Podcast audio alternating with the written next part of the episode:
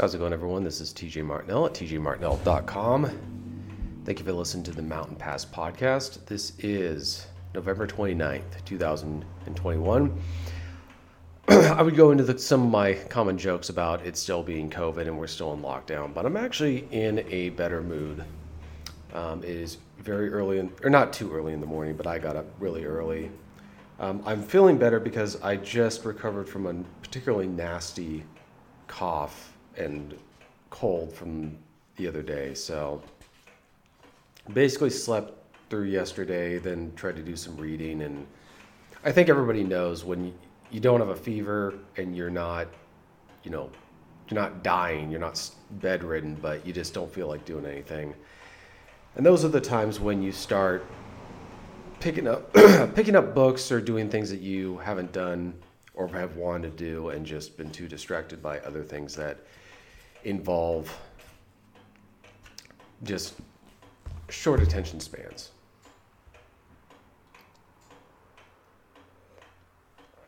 This was kind of on the spur of the moment. So I do have something I do want, want to talk about, but we're going to get to that after going through a few of the interesting things. So I've now pretty much settled into my house and some people have traditions and their little rituals that they do around the Thanksgiving, Christmas, beginning of the Christmas season. And for my family, it was always the day after Thanksgiving, you went out and got your Christmas tree. And starting when I was a little kid, we always did the the Christmas tree farms. There always seemed something that was, I guess, more meaningful and just it involved it was a little bit more adventurous than just going to the hardware store, the grocery store, grabbing a, a tree that had already been cut down, and then buying it and taking it home.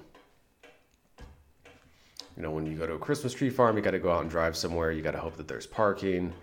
It's cold outside. You got to go out and explore all these different trees, and you got to look at them and decide which one's the right one for you. And then, of course, you cut it down the way God intended, and then you go drag it back to your back to the uh, parking lot. You pay for it. You get it all tied up. You take it home, untie it. All these different things, and then we would always come up with find a find a restaurant to go to, like a diner or whatever. After you know, it's usually 35 degrees or 40 degrees and wet, so get a warm drink and some food, and then you go home and we decorate the house, which was always an interesting process because we had to get all the boxes down from the attic, bring them down one by one, and then open them up and then stack them and put them back up in the attic. And unfortunately, I threw away most of my Christmas stuff, or didn't throw it away. I donated most of it to Goodwill uh, earlier this year when I was just deciding that I was going to move out. So I was like, okay, anything that I don't need or I don't have sentimental value for, I'm getting rid of. So that's what I ended up doing. So there's just enough Christmas stuff to, yeah, still still recovering a little bit. There's just enough Christmas stuff for my main room.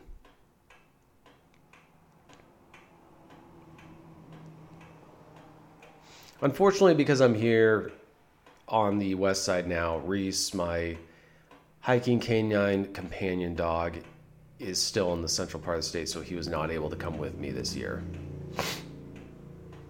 Though he probably would have been more of a hindrance. he probably would have been more of a hindrance, but he was he would have still been fun.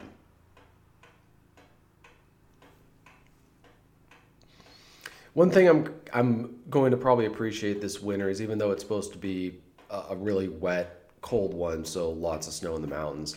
Uh, apparently, my town doesn't get a lot of snow. It's right within the foothills of the Cascades, but it's not or not foothills. It's at the it's at the base of a lot of the different mountains, but it doesn't actually get any snow, which is one of the things that was very scenic with living in the the heart of Cascadia, which is you know my old house from earlier this year.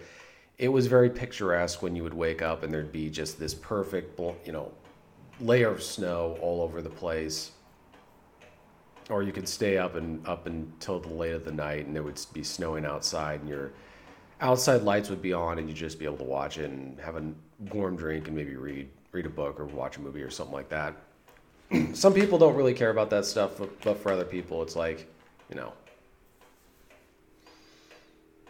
it's kind of enjoyable.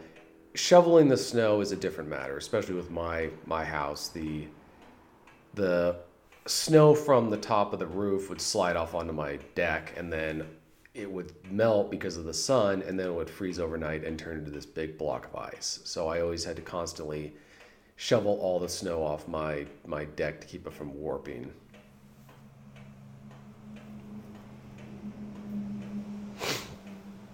almost done with uh, my my latest book. It's the or not latest book. It's a book I wrote ten years ago. In the process, this very lengthy process of editing it, and I've basically cut it in half in terms of length.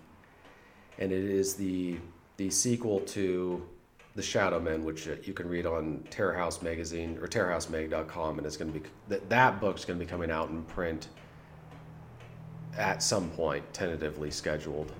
So this is the sequel. I don't plan on writing an additional an additional book to this series. I, I wrote I got other books that I want to write. This is stuff I'm just putting to bed after after 10 years. So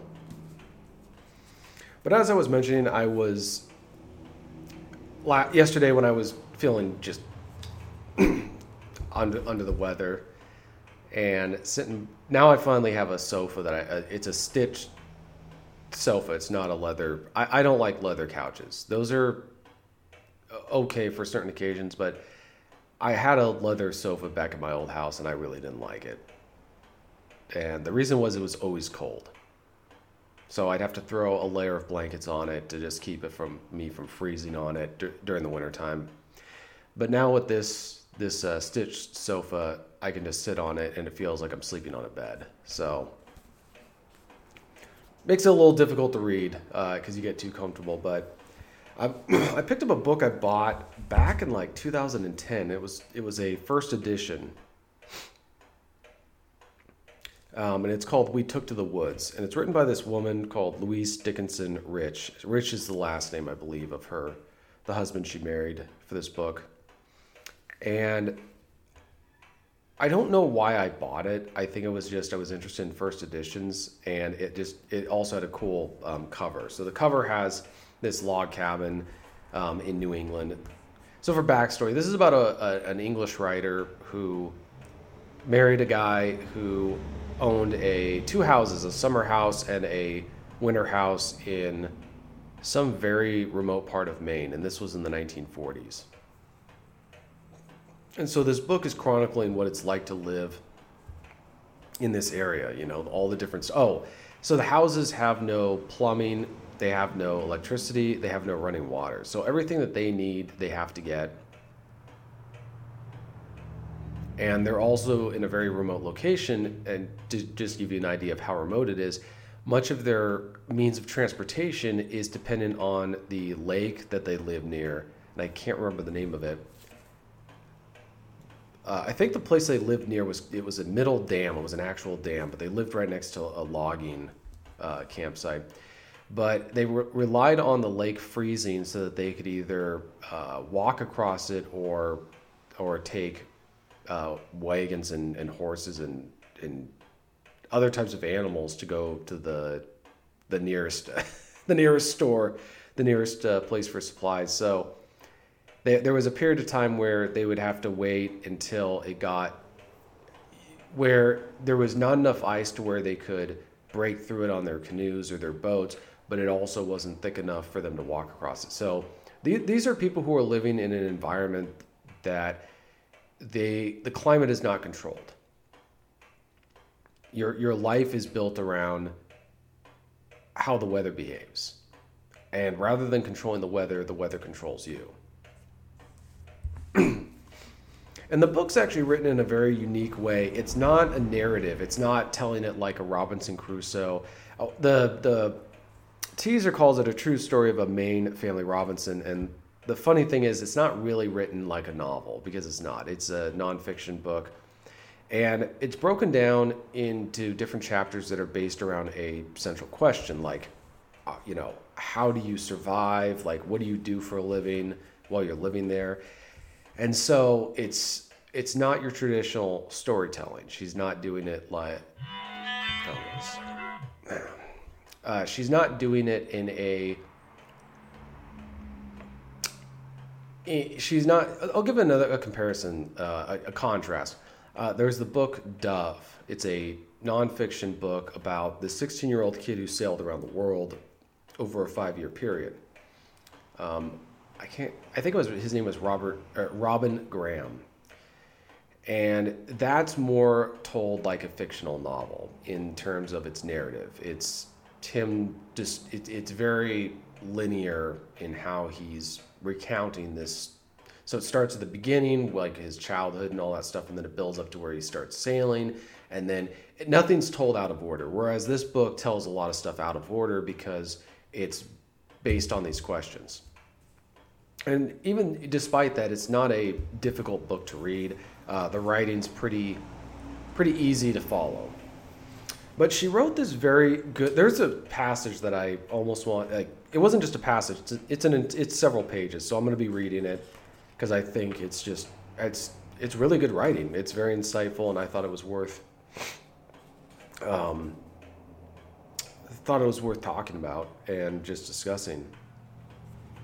So, to give a little bit of context to what she's about to write, so this is a woman who was raised after World War II or World War One. My, my bad. So she's in her 30s at this point. She's married a a man who has children from a separate marriage. Um, she has just given birth to her son in their cabin during the winter. Uh, his name's Rufus. So she basically gave birth with no midwife, no hospital, and she said it was actually relatively easy. And ironically enough, she said that the reason why it was so easy for her uh, is because she didn't have a bunch of married women telling her how awful it was going to be. a couple of red pill comments in the book. Um,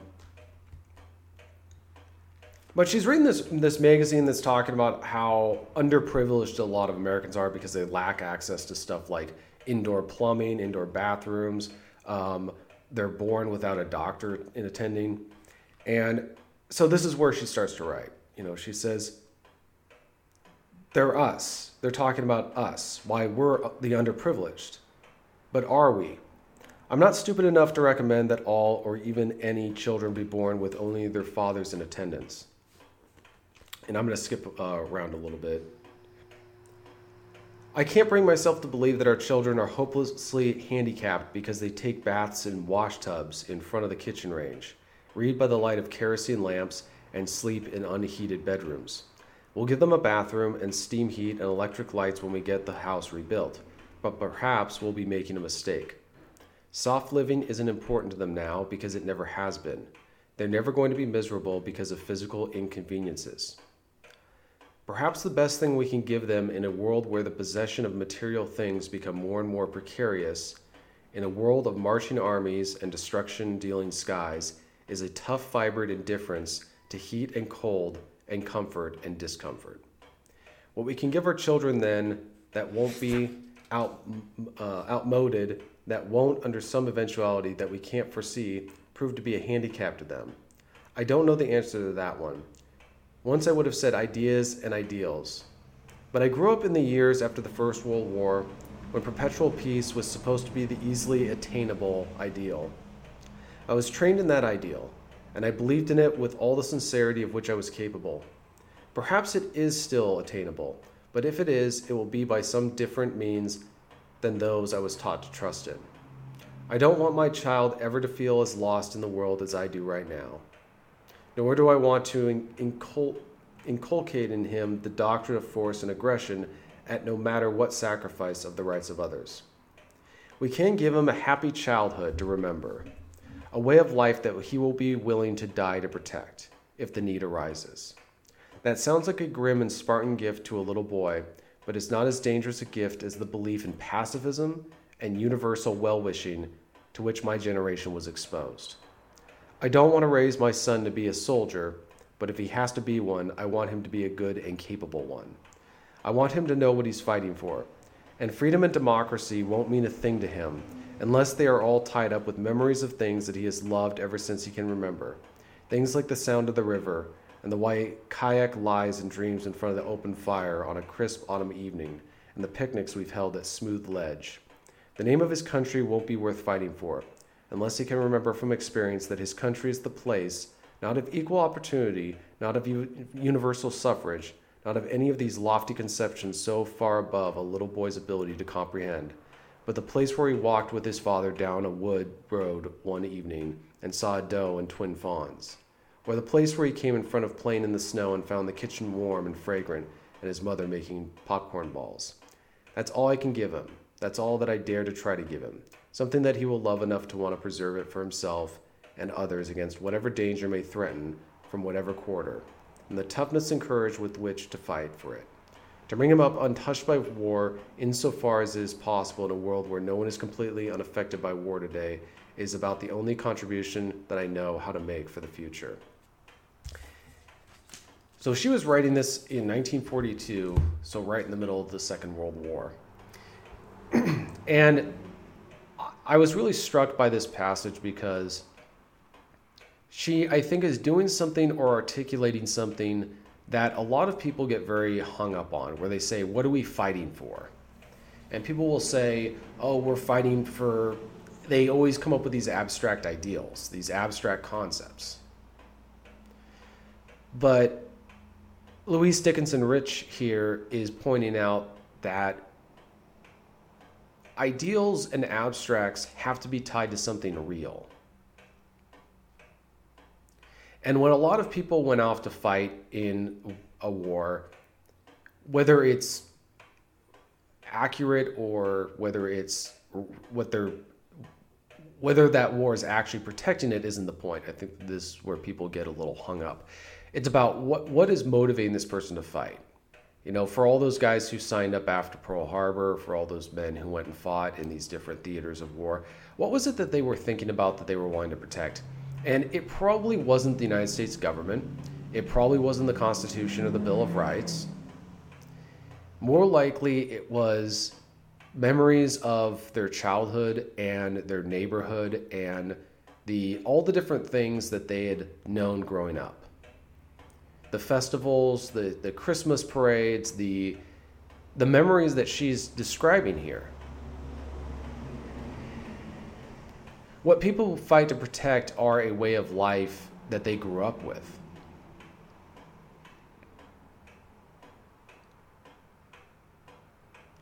And that's something that they have to also have if they're going to want to fight for anything. And for those who don't have it, they fight for it for they fight for something where they have a very strong and precise vision of what they think the future is going to look like. And it's always some sort of you know, for lack of a better description, a Norman Rockwell idealistic situation. And maybe the idealistic situation isn't a permanent, sustainable thing, but it's those anecdotes or not anecdotes, it's those vignettes. It's those moments of brightness in life. Obviously, relationships aren't always a period of uninterrupted ecstasy, but it seems like what sustains many of them are those moments. And those are things that people remember very fondly from their childhood are those vignettes. You know, that one that one holiday when everybody was gathered together and people just got along. It was good food and it was a just, you know, somebody told a story or everybody was huddled by the fireplace. Or that time when everybody went went together for a hike and came back and you know, endured some harsh weather conditions together. Everybody wants to call me right now while I'm on a roll. And here's kind of the sad thing, not to be, I'm in a good mood, but I just wanted to point this out while I was talk, thinking about this. The stuff that she's describing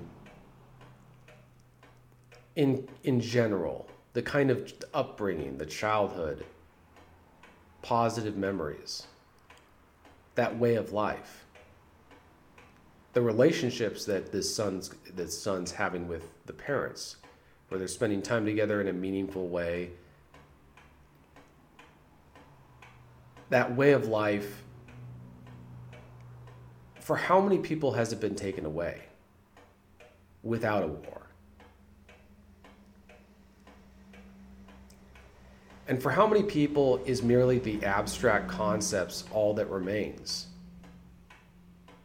That and memories of a life that no longer exists.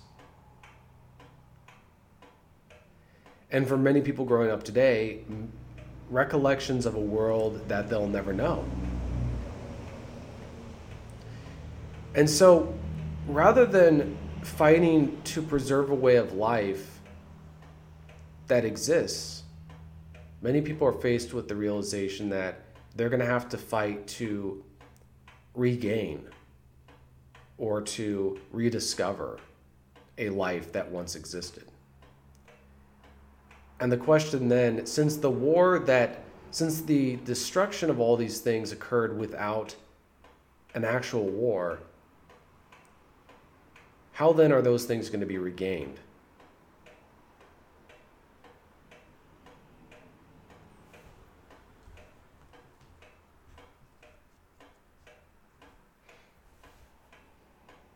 I don't have a solution for those issues. I don't have a solution to those. That, that I don't have an answer to that question. I don't think that there is an a, an answer in general. I think that it's up to everybody who actually wants that kind of stuff to find their own way. You know, it's not every man for himself, but every person's got their own unique circumstances.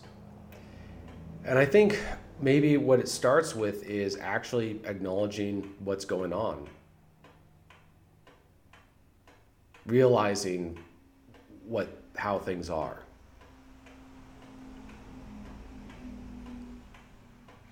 You know, over the last two years, we've witnessed the, the, a transformation in our society and in our culture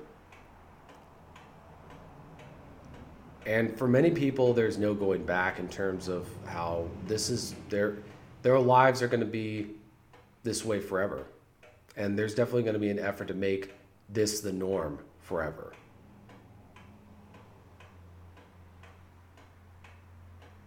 Where everybody's constantly worrying about getting sick. You know i got sick and i'm doing fine. I recovered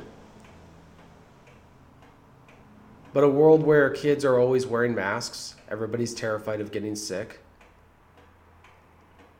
And rather than enjoying life, people are obsessed with not dying.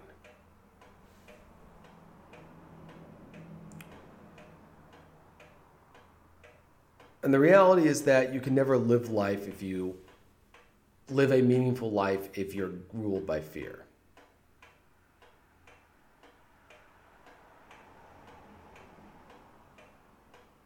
To live life you have to not be afraid of of this kind of of that. You can't be afraid of what might happen.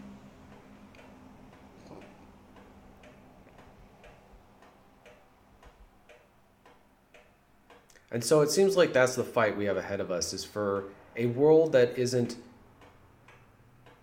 directed governed and pred- and based on the fear of the of frankly very unlikely things.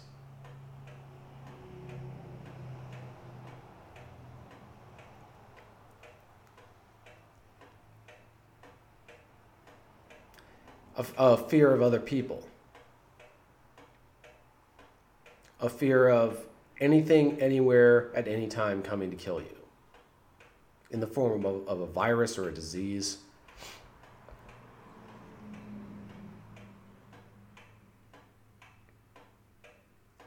It's obvious that the, the next generation has been, this upcoming generation, the young, have been cruelly denied the kind of memories that this mother is describing in this book.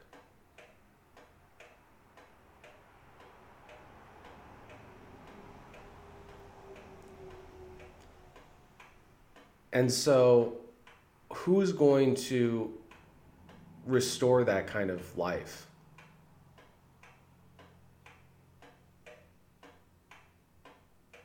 And and the reality is it's up to each family to do that, to make a conscious effort to make it happen. This is not something that's going to be solved through a government, through a school board election, through a national election, through petitions, boycotts.